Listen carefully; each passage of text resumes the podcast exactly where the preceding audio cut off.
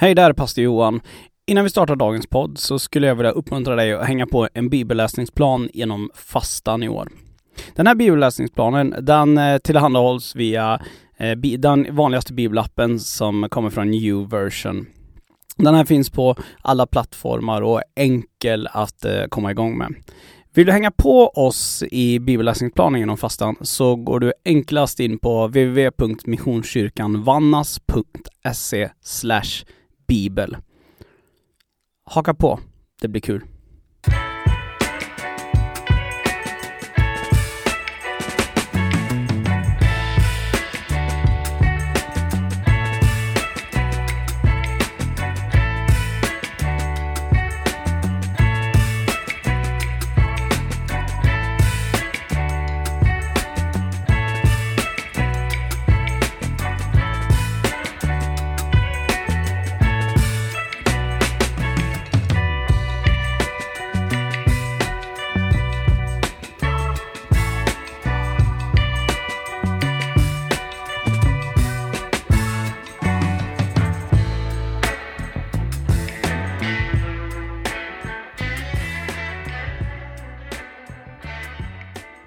Kämpande tron drar sig fram, den ger inte upp och den hoppas ständigt på mer. Idag om den kvinna som skulle bli ihågkommen men som ingen vet vem hon är. Om Petrus okända tvilling om att kasta sig handlöst in i Jesu armar. Elin, vi är inne i fastan. Mm. Ehm, Jag ska stänga av ljudet på telefonen. ja, det är bra. Bra att du stänger av ljudet på telefonen. Det brukar annars vara jag. Som låter? Ja. Ja men det är för att jag oftast har stängt av dem. ja. Nej men... Det är Eh, inte så många som hör av sig till mig. Det kanske alltså, kom igen. Nej för mig är det oftast bara så här, ja men typ vibrationer, typ att som kommer in i inspelningen, typ lite så här, man får, dat- något pling från datorn ibland. ja, typ så här kivra. Mhm. Ja. Oj, Kivra. Ja men, typ sådana grejer. Du har ett brev ifrån Pensionsmyndigheten typ liksom. Mm. Ja. Har du också fått det idag eller? Eh, nej, det var väl häromdagen tror jag. Ja, kul. Ja, Ja. jag fick det idag, jag har inte öppnat den. Nej. Jag har öppnat men det, det går ju liksom in i ena öra och ut ur andra typ. Ja, Ja. precis. Jag hörde några gubbar som pratade om det på, eh, jag vet inte, jag kommer inte ihåg vad det var jag var, men det var någon lokal i alla fall.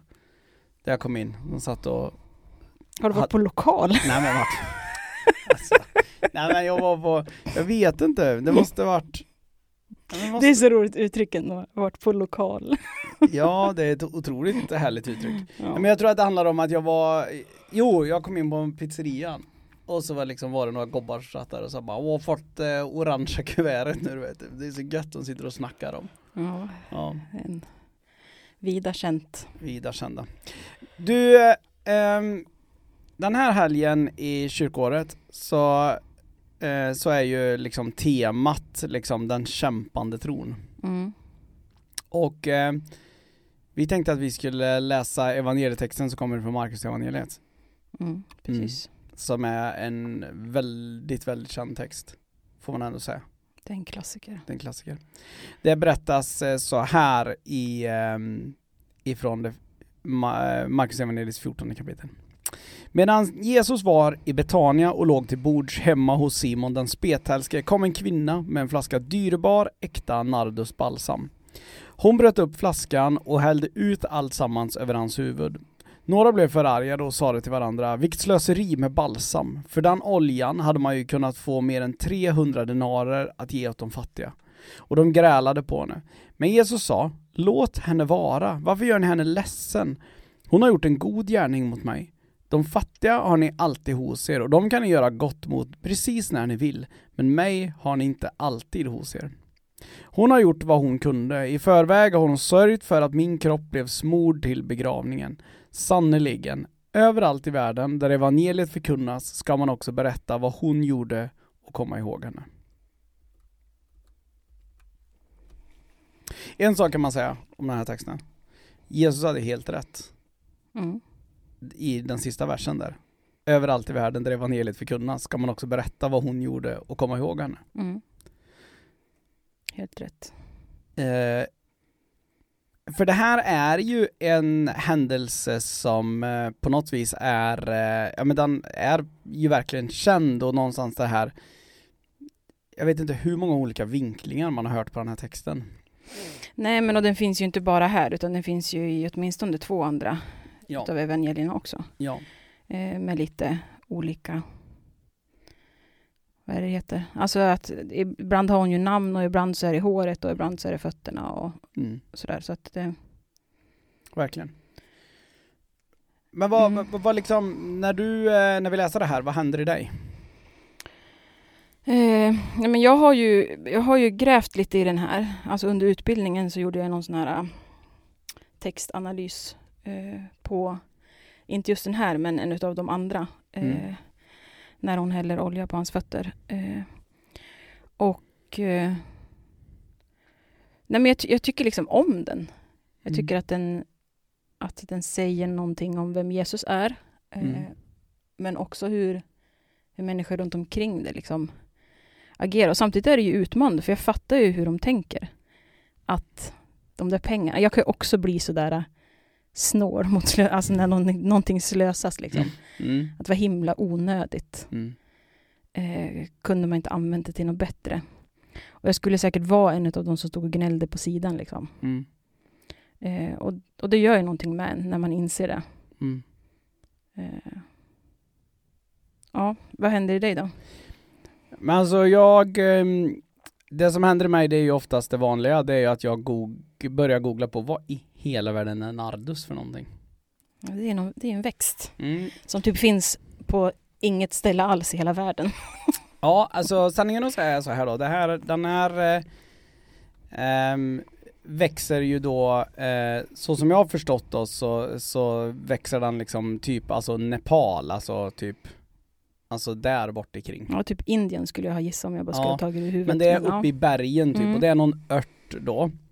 Eh, och det man eh, kan säga, det här är ju någonting som du fortfarande kan köpa. Alltså det här är ju, det ingår ju i, allt det här tugget om liksom eteriska oljor och sådär liksom. Mm. Och essentiella och ja, jag vet inte, allt sånt där. Då, det här är ju en olja som då fortfarande finns. Och jag tänker att det som händer när jag, när jag liksom läser om det, så är det en sorts, jag tror att det spontant som händer i mig, det är en sorts irritation. Mhm. Och det är inte gentemot kvinnan. Utan det jag hör någonstans, det är ehm, Nej men så här, jag kan känna väldigt mycket sympati med kvinnan. Mm. För eh, jag är en sån som, eh, jag är en person som inte alltid kanske gör bara det mest logiska men när jag väl har fått en idé måste jag göra den. Typ. Mm. Alltså jag blir liksom så här, det här är en bra idé. Mm. Och det ska alltid, någonstans så kan jag känna igen mig i hennes liksom det här att det ska alltid sitta några himla tyckare runt omkring. Det ska alltid finnas någon som är lite mer som mig. Nej men det ska alltid finnas några himla fyrkantiga logiska Ja, människor som precis. ska berätta för en att bara, nej men nej, det var inte så himla onödigt, tänk om du hade gjort så här istället liksom. Och, och där någonstans så kan jag bara känna att, ja men okej, fine, det är klart att jag kunde ha gjort, men vad På något vis är det ju det också Jesus säger tillbaka på något vis också, men vad har ni gjort då? Mm. Eh, om hon hade kunnat göra det här, Mm. vilka är ni som sitter där och snackar liksom? Och där ja, men jag, jag, jag, jag, vet inte, jag tror att jag alltid har känt en sorts sympati med den här Mm. eh, kvinnan. Det är nog det som händer primärt i mig tror jag. Ehm, sen så en annan sak som blir så här man tänker på på en gång det är att, men liksom Ja men alltså det känns som att det är en så här klassisk ungdomspastorgrej liksom att försöka gräva fram hur mycket var det här värt egentligen? Vad är 300 denarer? Mm. Och man har hört alla möjliga grejer om det. Liksom Mm. att det här är en årslön, det här är allt hon ägde. Mm. Ja och denna fattiga kvinna, bara, det vet, vi vet ju inte det. Nej. Alltså vem hon var, vi vet att det var dyrbart. Mm. Eh, och uppenbarligen inte det sättet som man brukar göra med nardusolja då kanske. Nej. Men samtidigt så finns ju också ju då ytterligare en aspekt av det och det är ju det här med smorningen. Nardusolja används uppenbarligen när man smörjer någon när den har dött. Ja, eller i alla fall någon typ av olja. Mm. Eh, liksom. Men det visste ju, det var ju bara Jesus som visste att det var det hon gjorde. Mm. Liksom. Mm. Men sen, det går ju också att dra tillbaka till liksom att hon häller ut över hans huvud. Eh. Eh, och liksom själva smörjelsen på det sättet. Smörjer som till Messias då. Mm. Mm. Mm. Ja men verkligen, dit... Ja precis, där kan man också dra det till så att säga. Mm. Mm. Nej men alltså, jag tror så här, alltså att någonstans genom hela den här den här berättelsen och den här texten eh, så tror jag också att den uppmuntrar och skapar nog en känsla inom mig att någonstans se det här att eh, inte, inte uttrycket sköt dig själv och skit i andra men att samtidigt på något vis ändå en sorts sluta titta så himla mycket på vad andra gör. Vad har du själv gjort? Mm. Liksom. Mm. Och om en människa liksom med gott hjärta försöker göra någonting Sluta springa och snacka om att den gör något onödigt. Mm. Alltså Sluta berätta för att liksom din, det arbetet du tänker är gott för Gud, sluta springa runt och säga att det är onödigt. Ja, Liksom. det blir ju lite det här äh, bjälken i, Ja. i sitt eget öga liksom. Att Ja. man bara ser fliserna hos andra. Eh, Jo, för en sak kan vi tveklöst säga och det är ju att alldeles oavsett om det är onödigt eller inte så är det ju precis som Jesus säger, hon gör ju en god gärning. mm, Alltså hon offrar det hon har. mm, på Jesus. Att någonstans se att ehm, oavsett om det är, men jag vet inte, om vi bara då ska ta över i vår kontext lite grann liksom. Mm. Det kanske hade varit rimligare att hon hade kommit till eh, om vi tänker så här att snarare att om jag skulle då komma och knäcka en nardusflaska och hälla över dig mm, Eh, och vi vet att den är väldigt väldoftande och så vidare. Liksom. Det kanske hade varit rimligare om jag verkligen hade velat vara kärleksfull mot dig, att ge dig den istället. Flaskan och säga, här, du får en nardusolja av mig. mm, Använd den vist, liksom typ Mm. sådär. Eh, men hon gör inte det logiska, hon gör liksom, hon på något vis så tänker jag, jag ser också en koppling över till att hon vill också bara tömma ut allt hon har över Jesus för att visa på den enorma kärleken hon känner. Ja men hon har ju fått något typ av infall. Det är ju någonting i henne som säger att det är det här hon ska göra. Ja. Eh, och det sättet som Jesus tar emot det på, eh, kan då kan det inte tolkas på annat vis än att faktiskt eh, hon är andeledd liksom. Det är Mm. någonting i henne som, eh, ja men hon bara dundrar in på något vis. Medan Mm. de ligger till bords Mm. och börjar hälla olja över han. Eh, en svindyr olja. Mm. Det kan, det kan ju inte vara något, något infall från henne själv liksom. Då tror jag att hon skulle hindra sig.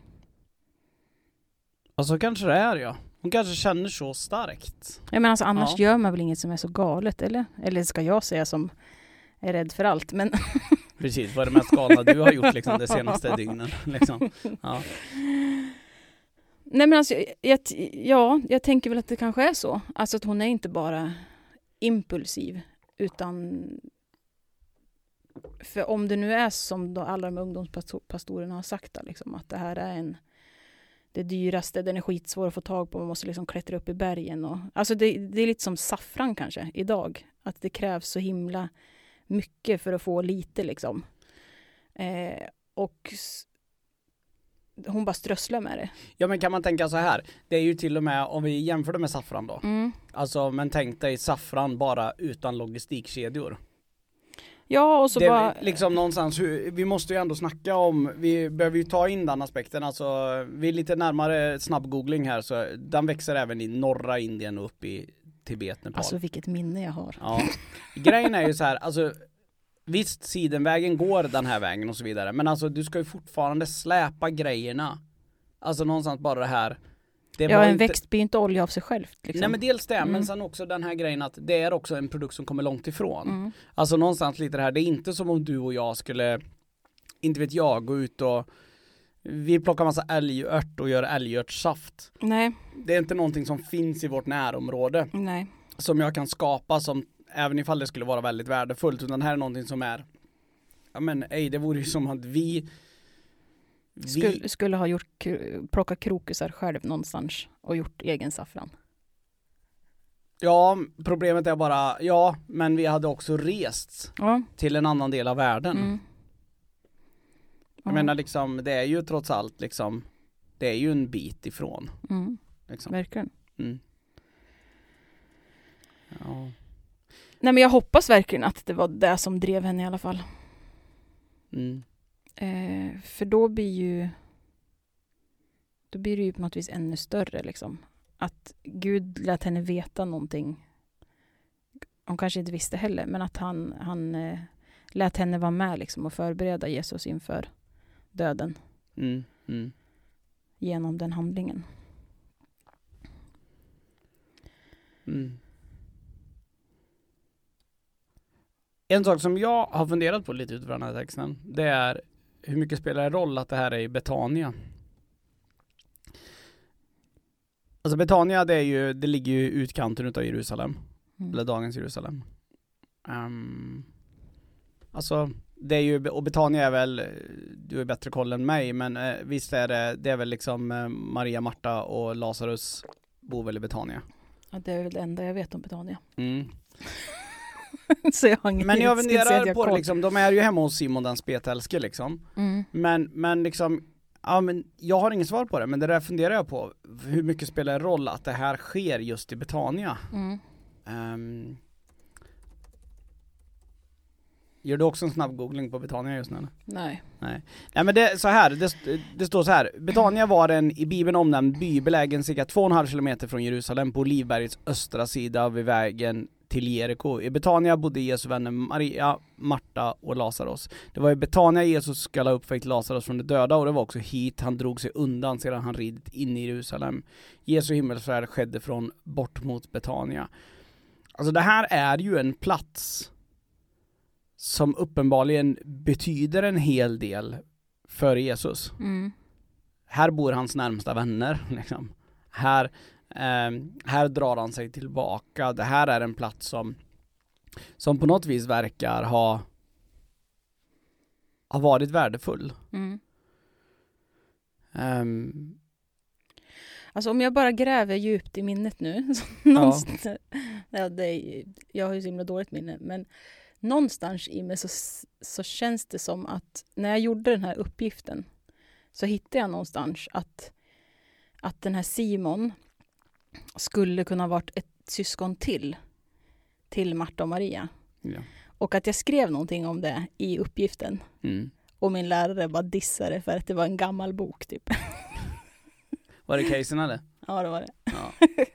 Men eh, ja, då blir det ju, då, o- om det skulle vara så, då blir det ju också liksom eh, större på något vis. Mm. Men det vet vi ju inte. Men någon bibelforskare en gång i tiden tänkte att det kunde vara så. Mm. Eventuellt. Mm. Grejen är så här också, det som är lite intressant. ehm, det är att så här berättar, om man bara gör en snabb googling på Simon den spetälske, Mm. och då står det så här. Matteus och Johannes evangeliet rapporterar att Judas Iskariot och de andra lärjungarna var närvarande och protesterade mot Jesu kostsamma smörjelse. Mm. De tror att det är just lärjungarna också Mm. som var med. Och där någonstans så tänker jag att, att och tänker vi också då aspekten av ehm, ehm, så tänker jag att Judas Iskariot som sen också ska förråda Jesus. Och det gör han ju precis efter, alltså verserna efter. Ja. Det vi har slutat läst. Och det jag tänker är ju så här, eh, om jag tar tillbaka det, det som du säger om med att hon hällde oljan över hans huvud. Mm. Det sista Judas vill veta med tanke på att han förråder, han, han är ju inte med på tåget egentligen. Nej. Det är ju att Jesus smörjs till Messias. Mm. Liksom, han vill ju inte veta av det. Nej. Nej. Ja men du, alltså allvarligt talat då, rent krasst i det här då, det, det, det känns som att det här avsnittet nu Det är googlingarnas avsnitt. Det är googlingarnas avsnitt och verkligen så här, vi är ju alltid egentligen oförberedda men det känns som att, eh, eh, låt säga, vi, jag känner mig inte lika andeled som den här kvinnan var uppenbarligen. Nej, men alltså allvarligt talat, vad, om du skulle predikat över det här, vilken väg skulle du tagit in i det här liksom? Eller och framförallt vilken väg ut kanske? och in i och ut och mittemellan. Eh, nej men jag har ju predikat om det här. Jag tror till och med att jag kan ha gjort det här i församlingen. Ja, jag tror det faktiskt. Så det kan, vi ju, det kan man ju backa bak några avsnitt tänkte jag säga. Men eh, och jag kommer faktiskt inte ihåg vad jag pratade om då. Men jag tror att jag kan ha eh, fokuserat på goda gärningar. Alltså vad, vad är ditt nardusbalsam liksom? Mm. Vad kan, hur, kan du, hur kan du ära Jesus med det du har liksom? Mm. Eh, och det, den spiken kanske jag skulle slå på om jag predikar om det den här veckan eh, Mm. också. Eh, för det, ja, men det är ju liksom det som, som blir starkast tycker jag i texten. Mm. Eh, att hon, hon, hon måste göra någonting. Liksom. Och då bortom all rim och reson. Eh, och vad, vad har vi eh, som vi är beredda att, att offra? Mm. Vad skulle du ha spika på? Ehm, ja, men jag skulle spika på den där grejen som jag talade lite om tidigare, det här att hon eh, eh, Jag tycker att men liksom, eh, en sak som jag läser ur, som jag ser med mina glasögon, det är inte att hon ger en dyrbar gåva. Nej. Det är att hon, hon vaskar Mm, en dyrbar gåva över Mm. Jesus. mm, Eh, och jag ser det som en sorts bild över att liksom ehm, att någonstans hon, hon vill på något, på något vis kunna bevisa för Jesus att jag är inte bara beredd att liksom ge Ja men lite det här lite när Petrus eh, när Jesus tvättar lärjungarnas fötter mm, och Petrus säger att ja, men jag vill inte att du tvättar men sen till slut säger Jesus att om inte jag får tvätta dina fötter så kan inte vi ha gemenskap mm, och Petrus liksom spontant bara kastar sig fram. Tvätta mina händer, tvätta mitt huvud. Jo precis. Att Ja. någonstans se att, okej, är det det här som krävs? Jag går hela vägen. Ja, och, och lite, lite till. Ja, Mm, mm, jag går, någonstans så ska vi säga så här, det den här kvinnan gör också. Hade hon kommit in och så sagt till Jesus, ja men liksom så här, hej, här är en flaska, liksom, ehm, här är en flaska nardusolja. mm, Jag vill ge det som en gåva till dig. Ehm, så hade det varit en typ av gåva. Men det hade inte funnits någon skam i det. nej. Men hon klev ju över skamgränsen Mm, för att visa på sin kärlek till Kristus. mm. Det är kanske det som är den kämpande tron. När Ja. man faktiskt gör det. Att man är beredd att liksom någonstans se att, ja men alltså ehm, min, min liksom min kärlek ska inte begränsas av vad andra tycker om det. Nej. Ehm, Har du gått så långt någon gång själv? Jag tänker så här, jag tror inte att jag har liksom Har jag verkligen offrat något så brutalt liksom för Jesus? Ehm. Nej men alltså jag skulle säga att eh, för mig så blev det väl en ehm, Jag offrar väl rätt mycket av mitt, hela mitt trygghetsnät nät runt mig när jag valde att bli en kristen på Mm. högstadiet liksom. Mm. Ehm, jag har den senaste tiden varit i en process där jag blivit påmind av väldigt mycket av saker som har hänt. Och där så inser jag liksom att i, det var nog tuffare än vad jag vill erkänna Mm. många gånger vad som hände där och det var ju att jag klev ju verkligen över skamgränser liksom. Ehm, jag tror också att en anledning till att jag känner i, jag kan liksom relatera så mycket till den här kvinnan det är ju att jag tänker att precis som jag sa innan det här är ju en sorts kvinnlig variant på Petrus. Mm. Jag skulle så gärna vilja veta vem hon är. Jag skulle Mm. så gärna vilja veta, alltså vi har bara massa teorier vem det kan vara. Ja, för på ett sätt så är det en liten besvikelse att Jesus faktiskt lovar och betrygga på något vis att, att vi ska komma ihåg henne Mm. och vad hon, vad hon gjorde. Mm. Eh, men vi får inte veta någonting om henne utan vi, det vi kommer ihåg är, och det som har berättats är själva handlingen.